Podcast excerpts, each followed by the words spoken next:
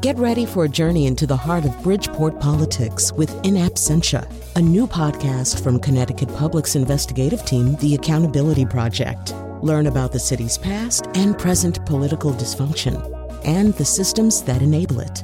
Tune in wherever you get your podcasts. Funding provided by Gregory Melville and Susan Fox and Kathleen Bromage. Hey, I'm Chion Wolf, and this is a web extra of my conversation with Maryann Gray. On the latest episode of Audacious, I spoke with her and author Darin Strauss about what it's like living with the aftermath of accidentally killing someone. Let's get right to the extended version of our interview. All right. Well, the I'll start probably where everybody starts. Um, June of 1977. What happened that day?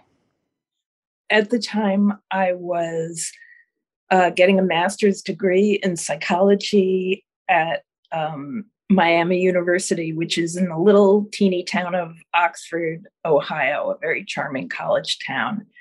I had spent the morning in Cincinnati with friends. I was actually planning to move there. And it was a gorgeous day. I was driving home and I was thinking that I might get to the swimming pool for the first time, you know, of the season. And I was really looking forward to that and just following the traffic. It's a kind of country highway that leads from Cincinnati to Oxford. It's pretty heavily trafficked. But I was driving along, and then when I was about 10 or 15 minutes outside of town, uh, driving through a very small residential area, a little boy dashed in front of my car. He darted out into the road from my left. Um, I saw him at the last minute, but there was nothing I could do. I I hit him and um, and right away, you know, I knew it was bad. I pulled over and I've lost a few seconds after that. I I do remember pulling over. I don't remember getting out of my car and running across the road. I, I've just lost some amount of time, not much, but I kind of came back to consciousness. I was kind of hiding literally behind a bush in someone's yard watching and fortunately the child was being attended to. There were lots of people around him giving him first aid. So that was a huge relief because that was my first instinct was get to the child see what what happened. And so it turned out that i had hit this child in front of his house and i was there when his mother you know, came out of the house screaming, and the neighbors, the women, were kind of holding her. And, um, you know, this was a long time ago in a little rural area when there weren't very good kind of emergency services. So it took the police about 20 or 25 minutes to arrive. You know, it was endless, just agony. And I was just in shock, but I was also, I also realized what had happened and realized it was very serious. When the police came, they actually beat the ambulance. So they took the boy in the back of a police car and went off to the hospital. And only then did an officer kind of start talking to people and at that point, I kind of went running up to him, literally. and I said, I was waving my hand and I was like, I did it. I did it. Because nobody had really noticed me or seen me or paid attention to me or said anything to me. And I was scared. I was scared I was going to be attacked because, you know, I'd watched his mother screaming and just in agony. And I watched the neighbors just that little knot of people that gather and they're crying and they're shocked and they're devastated. And I'd watched all that. So I was really scared. I thought people were going to kill me. And I, so I went right next to the police officer. And he put me in the back of a car, police car, and took my statement. There was only, I think, one witness, a young, a young girl who really didn't see very much. So even though there were people all around, people didn't really see the collision when it happened. Uh, so mostly I was just sitting in the back of this police car, kind of, um, I'm not religious, but of course I was praying and I was trying to tell myself that maybe the child would be okay, that maybe wasn't as bad as I thought. And um, and I was telling myself that I had to stay calm and help the police, that I couldn't break down, that I was the one who caused all this trouble, that I needed to be an adult. Even I was 22, I thought I was an adult, but I needed to be an adult and and be helpful. At some point in the afternoon, an officer came back to the car and told me that the child had died. And you know, at that point, I kind of I, I remember this. There's a it's it's kind of common in trauma, but I remember just feeling like I was completely outside my body. Like I was looking at myself sitting in the back of that police car, was kind of leaning over, my hands over my belly, crying and trying not to cry because I needed to be the grown up you know, and I just remember watching myself do that. I was fortunate in the midst of all this horror and trauma and tragedy that one of the neighbors was kind enough to approach the police and get permission to first she came to the car and she offered me some water and a cold towel and then she invited me into her home so I didn't have to sit all alone in that police car. When I tell this story, this is the part where I still will tear up every time, every time. It was so kind. It was such a, in some ways, a huge gesture, in other ways, a very small gesture. Just the opportunity to sit with someone who was comforting and sympathetic and kind made a huge difference going forward. I don't know what would have happened had I not had that bit of humanity extended to me.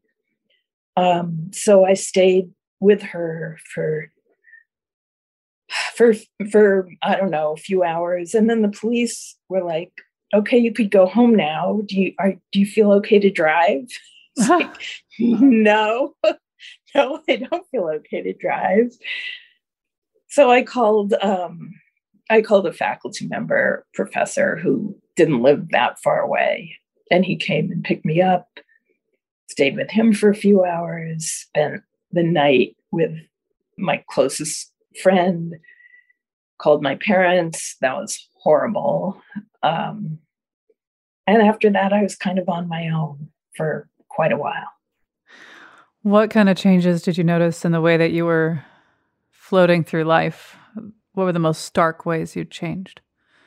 it was pretty dramatic, actually. Um, at the time this crash happened, I was at a peak of happiness in my life. I had been pursuing a master's in psychology, uh, kind of following the program that my family and my background had laid out for me.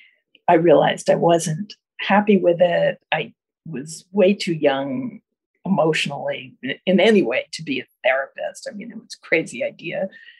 And I got up my courage and told my parents a few weeks before the accident that I was taking leave of absence from school, um, which very quickly turned into, into leaving the program, and that I was going to just live for a while and I had made arrangements to move into a kind of urban commune in Cincinnati with a bunch of other kids who I really liked. And it just felt like the world was opening up. And I was super happy and excited. And felt like I was just coming into my own. And I was coming into my own. All of that I now know from where I sit all these years later was completely age appropriate.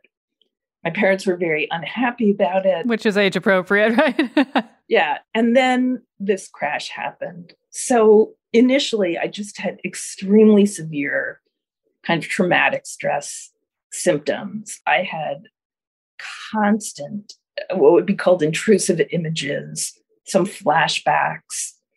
I would be in the middle of just trying to do something, and an image of, you know, a horrible image, I won't go into them, will would pop into my head and just stop me. So I really couldn't concentrate. I could barely, you know, I would turn on the TV and hours would go by, but I couldn't have told you, you know, what I had watched or whatever. I was very sad. I mean, I, a child, a little eight year old boy, and his name was Brian, you know, he died, and I knew his family was, you know, beyond devastated. And I was guilty and I was scared. Um, I was scared of two things. First, I was scared of what would happen to me.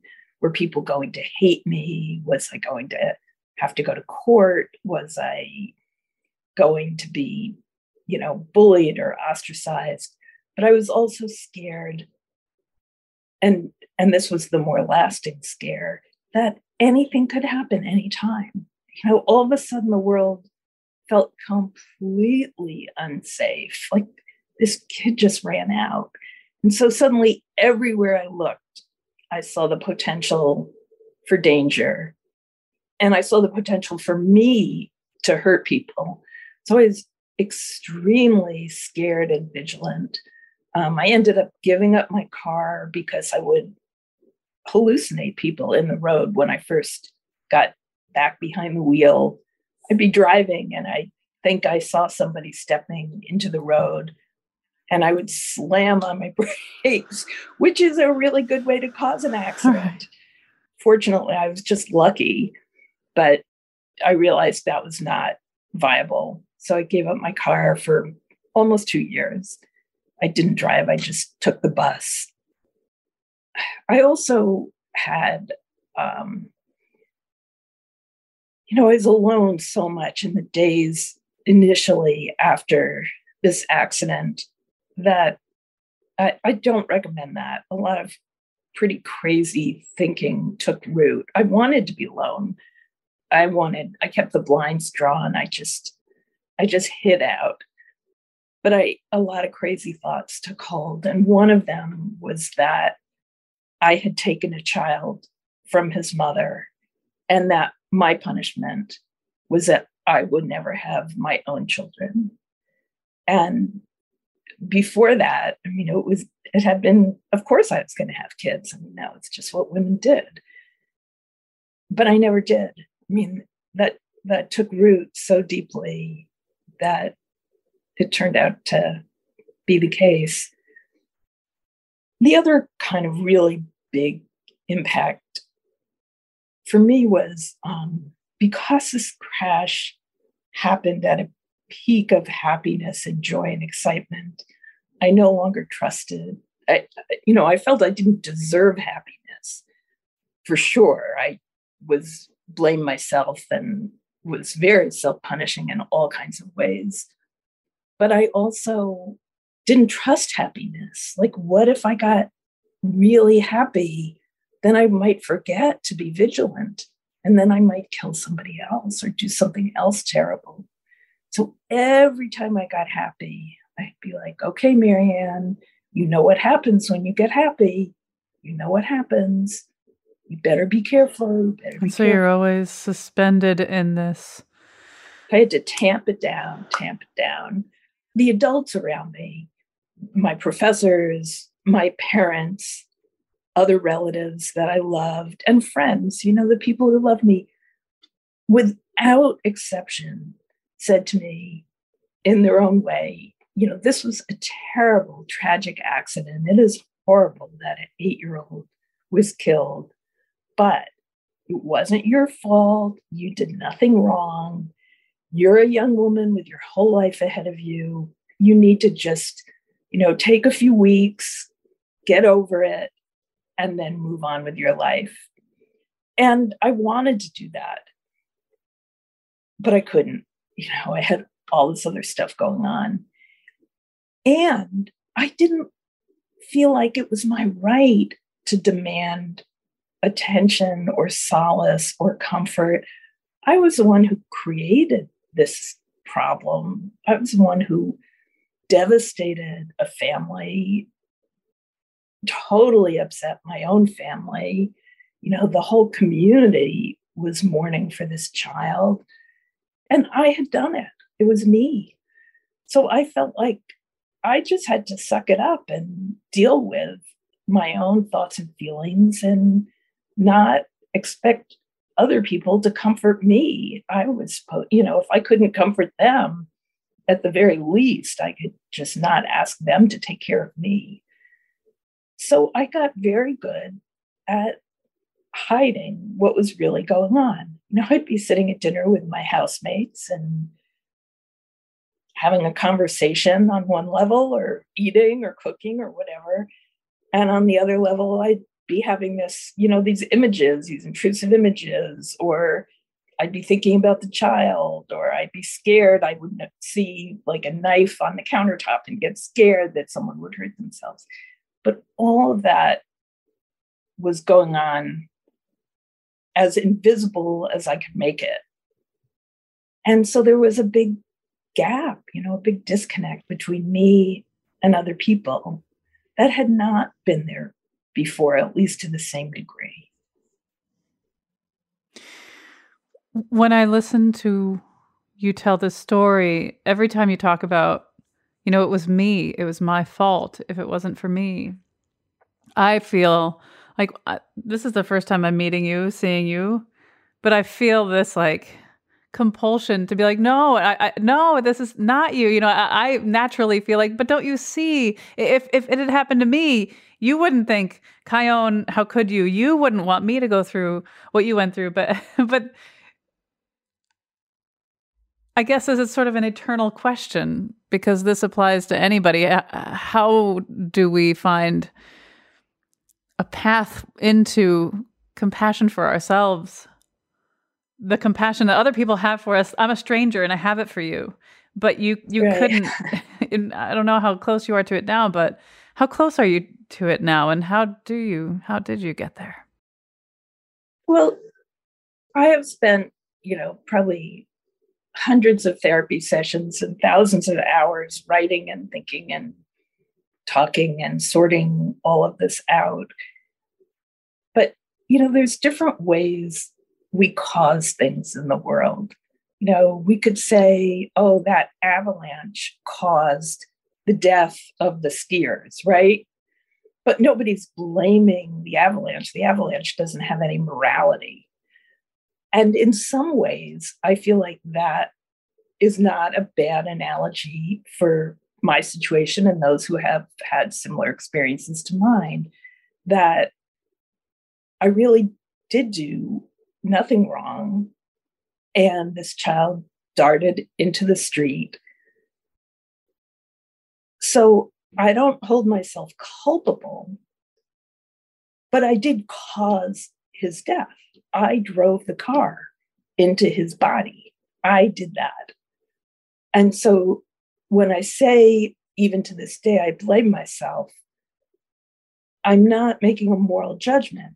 For decades, it was a very severe moral judgment, and we could talk about that. Today, it's more of a statement of fact a description, really, of what took place. I mean, I, I did do this. I also believe, um, having said I don't hold myself culpable, you know, I will never know. It is certainly possible that had you been behind the wheel, you would have seen him coming or made some evasive maneuver, or, you know, I'll never know that. I wasn't speeding. I wasn't playing the radio. You know, we're fumbling. There were no cell phones in 1977. Yeah. There were no cell phones, but I wasn't like looking in my purse or playing with stuff in the car. I was just following the traffic, you know, and uh, so I know I wasn't doing anything wrong. It doesn't mean that somebody else could would not have done a better job. And maybe somebody else would have realized there were kids in that area and maybe they would have paid more attention. I don't think so. But I do blame myself. I also have come to believe very strongly, and this is fairly recent, that guilt is appropriate under the circumstances. Now, Herb Morris, a philosopher, wrote about non moral guilt, which is a concept that I love. And, you know, what, what would we think about somebody who did what I did and didn't feel guilty? We would think they were the coldest person in the world. And so when people would say to me, Oh, you don't need to feel guilty, you shouldn't feel guilty, whatever, you know, it wasn't your mm-hmm. fault. It was just an accident. That's all that's a really good one that we all hate hearing. It was just an accident. Things happen for a reason does not apply. Right. That's oh, that's that's, that's not that, no. That I could write a whole essay about. Yeah. I would read that, but yes, no. Yeah, yeah. But I I think guilt is appropriate. And so for me the question becomes are you going to let that guilt paralyze you? Are you going to torture yourself? Or are you going to use it in some way and channel it in some way? Healthy guilt is motivating. It's a signal to ourselves to make amends. Well, when you kill somebody, you can't really fix that situation. There's no cleaning it up. And my guilt was so extreme that it just paralyzed me. It froze me and I stayed locked in kind of self punishment and self recrimination, recrimination for years and years. So now I say, you know, I finally learned like, okay, how can I channel the guilt? How can I use this guilt?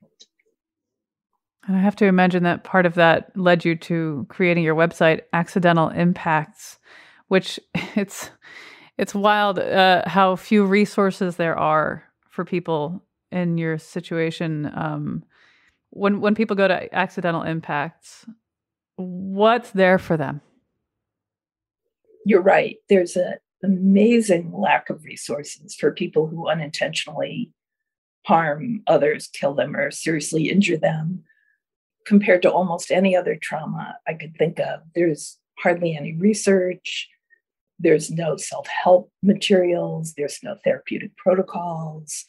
There's just really nothing out there. There's we're the self-help or the support peer support organization and the only one i think we're unique to my knowledge. I did not want people to have to suffer the way i did.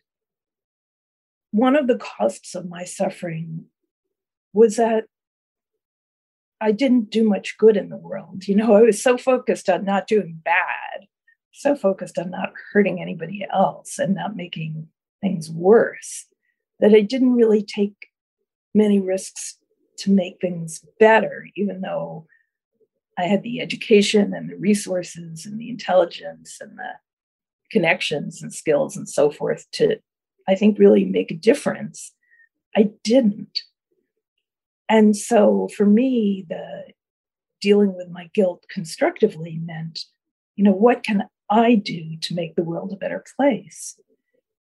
And for me, that was reaching out to people like me who are suffering alone, but also can we collectively work together to make the world a better place? So, so I can help a few people, but if those people then help other people and reach out in different ways and create differently, all of a sudden we've created a very powerful force for good in the universe, in the world. And that's exciting to me. So that's why I started Accidental Impacts. Uh, most people find us online, although we've gotten a lot of media lately, and there's other ways people find their way, but mostly they find us on Google. They will discover, first of all, a lot of information, basic information about acute and post traumatic stress, what we call moral injury, the despair of falling short of our own moral standards and expectations for ourselves, they will find a discussion of responsibility, blame, accountability. Some people, as I did, blame themselves inappropriately, and there's a cost to that. But that is nothing compared to what I believe to be a fairly small number of people who refuse to accept responsibility or are unable, perhaps because of addiction or mental illness or whatever is going on with them. But if you don't kind of look at yourself and say, oh, yes, I was having a road rage incident, or oh, yes, I was way too tired to be driving, or I should never have been operating that equipment without having had training, whatever, whatever it is, you know, there are people who need to clean up their act. Doesn't mean they're not suffering. It doesn't mean they're terrible, evil people. But if they're going to heal and recover and grow, it starts with accountability. So they'll find a pretty robust discussion of that. They'll find a discussion of what we call post traumatic growth. You know, nobody is ever going to say, oh, you know, it's really too bad that I killed somebody, but at least I grew as a person. Because, you know, nobody's going to say that the way they might say that about like getting cancer or being a crime victim. But as long as it did happen, you may as well choose to grow. I mean, what other choices do you have? You could do what I did and, you know, crawl into a hole for 25 years or whatever. I would rather people deepen their strength, compassion, ability to take the perspective of the other, perhaps commitment to making the world safer. I would like to see people think about the meaning of life, cherish life, appreciate life. So there are ways that we grow, and that's called post traumatic growth, and there's a literature on that. They will also find a lot of resources, books, podcasts, articles that they could take a look at. Most of them are interviews and personal stories of one kind or another. And they will find lots of comments, personal people who have chosen to share their personal story or to respond to someone else's personal story. And those comments are extremely touching and powerful. And then the way people respond to each other is also very beautiful. We also have information about our programs. Accidental Impact started as just a website, it's now a nonprofit corporation, 501c3.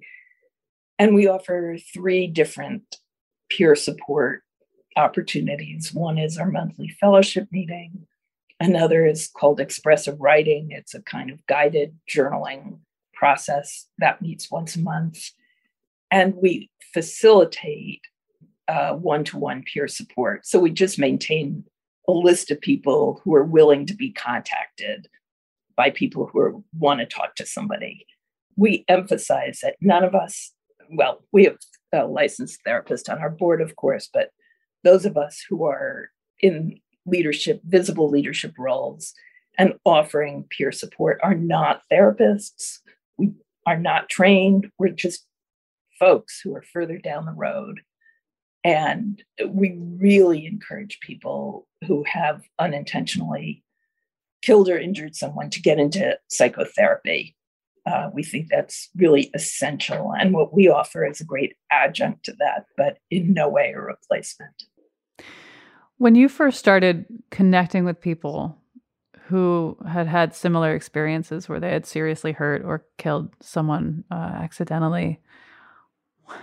After all that time, what was that like for you to to make those connections and hear maybe some of what you were experiencing coming out of other people's mouths? Oh, it was so powerful. It was so powerful. You know, I've written about or talked about the way this all got started publicly, which was in 2003 when there was a horrible Santa Monica farmers market car crash, an elderly man killed, I think, 10 people, injured dozens when he lost control of his car. And I had worked at the Rand Corporation, which is like three blocks from the farmers market. I'd been to that farmers market. Everybody around here has been to the farmers market. It's a big one.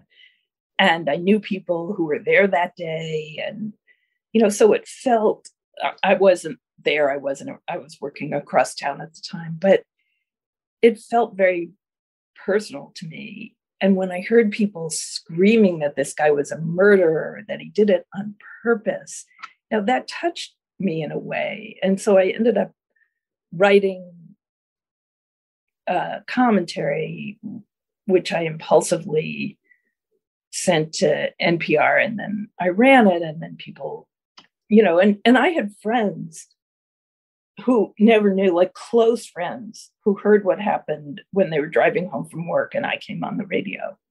And all my coworkers, none of my coworkers had known. My husband, uh, my husband knew, but we had never talked about it.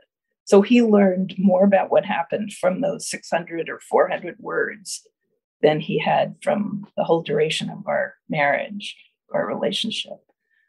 Um, but people started kind of coming out of the woodwork to say, you know, this happened to my sister, my mother, my neighbor, you know. And I'd never talked to anybody in all those years. I'd never talked to anybody who had unintentionally killed someone or even hurt someone. So it was so powerful to begin those conversations. Say, you felt like that. I felt like that. You know, how did you forgive yourself? Did you forgive yourself? You know, yeah. What is forgiveness in this case? Yeah, exactly, exactly. They were great conversations, and they were emotional, but they were ultimately extremely supportive and reassuring and hopeful. There was a very thoughtful New Yorker article written about this, including your experience. I loved that article. We'll link to it on the website. And they brought up a passage in the book of Numbers, in the fourth book of the Torah, where God instructs Moses to tell the Israelites that they are to designate six cities of refuge so that anyone who kills someone inadvertently may flee there. Will you talk about that and what that meant for you to read? Sure. So I'm Jewish, but I grew up without any religious education or didn't go to temple. We it just wasn't part of my family life. And I knew odds and ends about Judaism. But one of the ways I kind of tortured myself after this accident was um, I remembered people saying to me things like, Christians care about what's in your heart and your soul and your mind, but Jews are focused on what you do. Oh, I was like, oh, so that's not very hopeful. And there's a passage in the Yom Kippur Day of Atonement services that basically says you have to ask for forgiveness from the person you hurt, which of course I, I felt entirely unable to do at the time. And so I just kind of figured I was screwed and that religion could only make me feel worse, that it had nothing to offer. And then on a day when I didn't really feel like working, so I was just randomly Googling things. I I found, I think I Googled accidental killing or something like that. And all of a sudden, there it was. It's in several different places in the Torah. And it turns out, yeah, there was this elaborate set of rules about what to do if you unintentionally kill someone. And the way it worked was um, like if you're out in the forest chopping wood, say, and you're axe head flies off the handle and it embeds itself in you know the person chopping wood a few trees down and kills them so that you've unintentionally killed them. So what you have to do is run as fast as you can flee to one of these six cities of refuge. Once you get there the relatives of the person that you've killed are not allowed in. If they get to you before that, they can take their revenge and kill you in retaliation. But once you get to the city of refuge, you're safe. The roads to the cities of refuge, there were all these rules. They had to be wider than a usual road. They had to have really good signage. If there were bridges, the bridges had to be well maintained.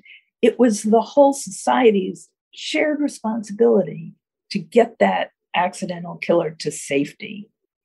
Once they got there, the city elders let them in to the city, and they would stay there until there was a trial, basically. If they were found to have committed murder, they were executed. That's what happened back then. But if they were found to have, in fact, unintentionally killed someone, they had to remain inside the city of refuge until the high priest, I think in Jerusalem, died. And at that point, whether it was three days or 30 years, then they could go home. Inside the city of refuge, they were given jobs, they were given homes. The cities allowed them to hold office and receive honors. But people, everybody had to know, you know, you couldn't hide who you were. You had to be open. People knew you were an accidental killer. And you couldn't leave. If you left the city, again, the relatives, what the Torah called the blood avengers, could come after you and kill you with impunity. So, to make sure you didn't have to leave, there was always a water supply in the cities and ample food and just everything you needed. There were all kinds of other rules that I won't go into, and many different interpretations about, you know, what it meant to be restricted to the city and why the high priest's death was a release and you know there's hundreds of pages of commentary on this in the talmud and the scholars over the generations but i love the idea that a society had a whole set of procedures and rules that on the one hand held the accidental killers fully accountable for what happened. Um, there were quite serious consequences. But on the other hand, it was extremely compassionate, right? You know, they could have been exiled like Oedipus, you know, who killed his father, slept with his mother, gouged out his own eyes, and exiled himself to the desert. You know, they could have done that and said, well, you don't deserve to be in society anymore. But they didn't.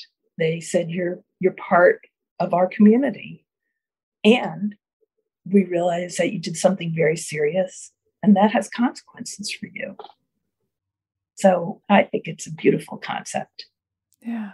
That must have been, I mean, I have to imagine, even though you know these things happen, that you also felt like you were the only one this has ever happened to. And then, you know, when you read that, when you, when you research that, you know, it's written in 1400 BC. Right. so this is something that people have been thinking about for a long time, and it was obviously yeah. a big enough deal to make yeah. it into something like that. It makes you feel less alone. Very much so. I know that if people go to your website, Accidental Impacts, um, they can see a whole bunch of resources, but I'd like to make sure that people listening have some takeaways. First, for if this happens to them, if this is something they go through, um, just a few key things that you know you wish you knew to keep in mind about the reality of things, and then um, some advice for people who love someone who's going through what you're going through. For someone who unintentionally injures or kills someone, I think it's useful to think in terms of a journey. you may be feeling anguish, despair, hopelessness. You may feel like you could never be happy again, that you'll never find your way back to the self acceptance or, or peace with yourself or with your world that you knew. But you can, and I, in my experience, you will. It is a journey. It's a hard journey. It's a painful journey. I believe it's a journey that is facilitated by letting other people help you. I strongly recommend psychotherapy.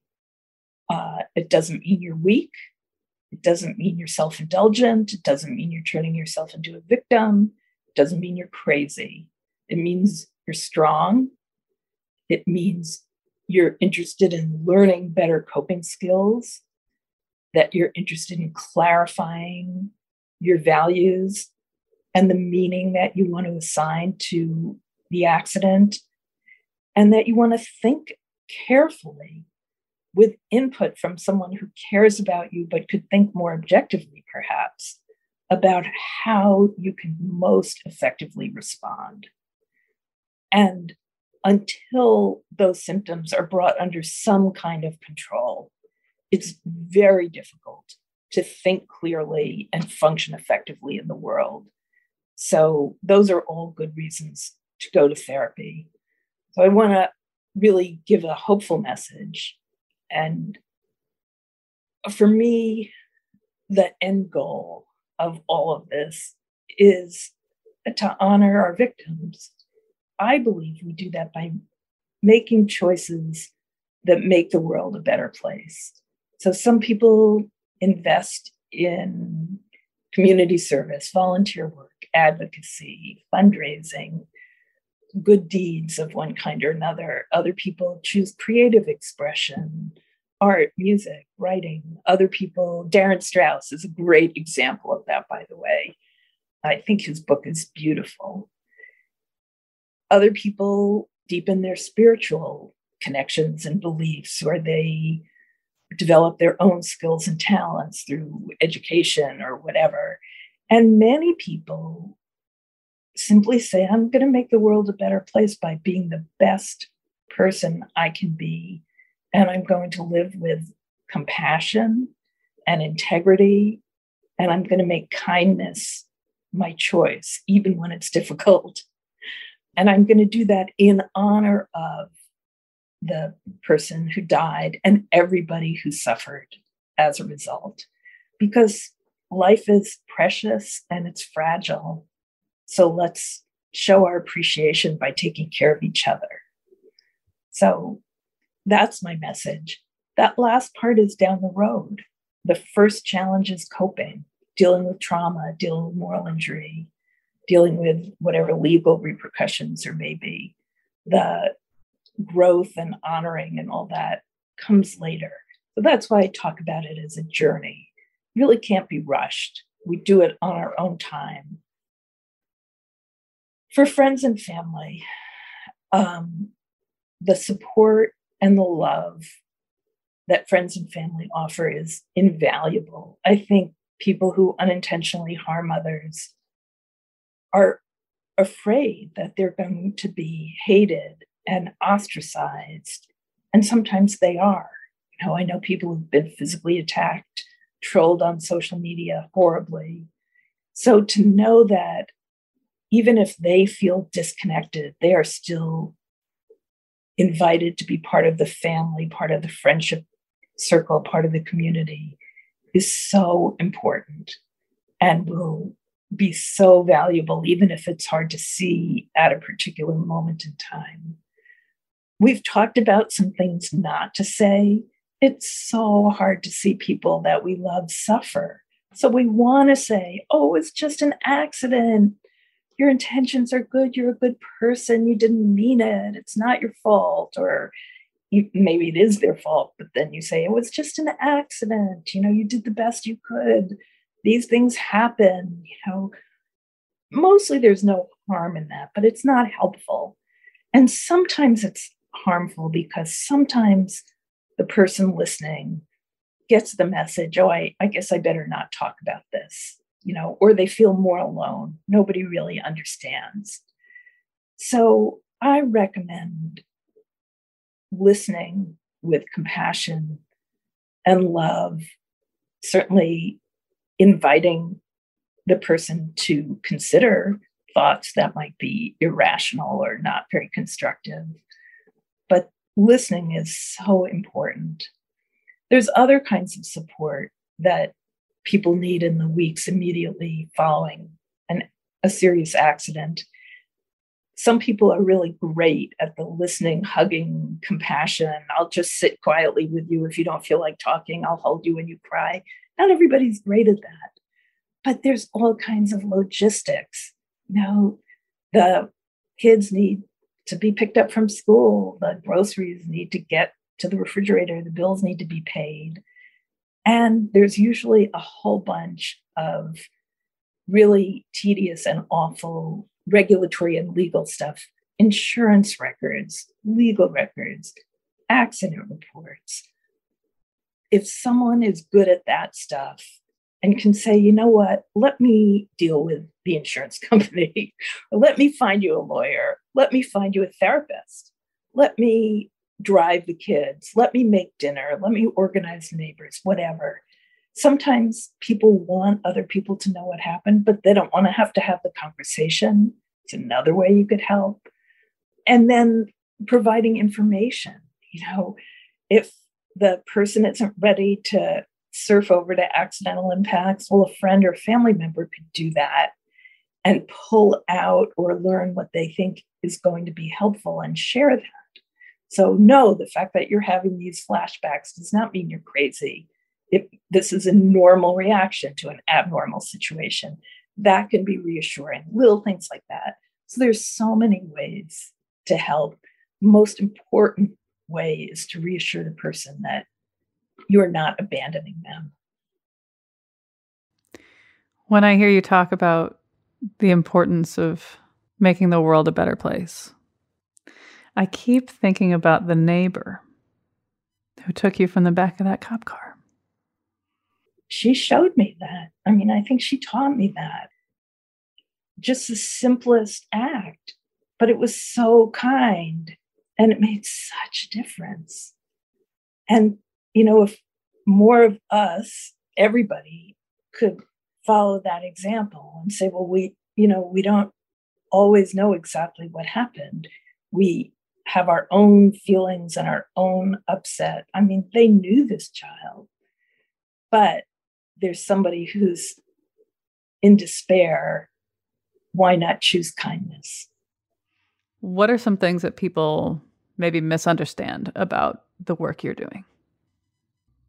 I'm not trying to create a new class of victim here. I realize you know if if we're not exactly perpetrators we're certainly not victims.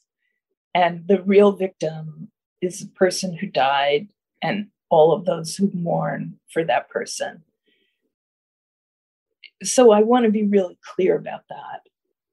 I believe in accountability and i think that's essential to society and essential to our own well-being. But i also think we could be compassionately accountable. We can hold people accountable with compassion. We can hold ourselves accountable with compassion. But I, I always worry that people are going to kind of get their backs up and say, oh, she's just trying to say that she's the victim. It's like, no, no, I get that. Listening to you tell the story about what happened, I can sense your discomfort. I, I see that it's still difficult to talk about, which makes sense, of course. What does it do to you to tell the story now? I have mixed feelings about it. In some ways, you know, I'm not thrilled to be the poster child for accidental killing. You know, it's not, that's not really what I wanted in my life. And there's more to you than this. You are not one thing. There's a lot more to me than that. And so, in that regard, I don't love it. In another way, I know that every time I tell my story, my website is going to get more hits and I'm going to get more emails and people are going to write more comments to the website. And so it's my mission. I've chosen this, I've bought into it. So I appreciate the opportunity to tell my story. Well, Maryann Gray, thank you so much for talking with me. Thank you. You've taken on a challenging topic, but I think it's an important one. Me too. You can visit Maryann's website at accidentalimpacts.org. And you can get in touch with me. My email is cwolf at ctpublic.org, and our landing page is at ctpublic.org slash audacious. Thanks to my team at Connecticut Public Radio, Katie Tolarski and Jessica Severin DeMartinez. And thanks very much to you for listening to this Web Extra. Take care.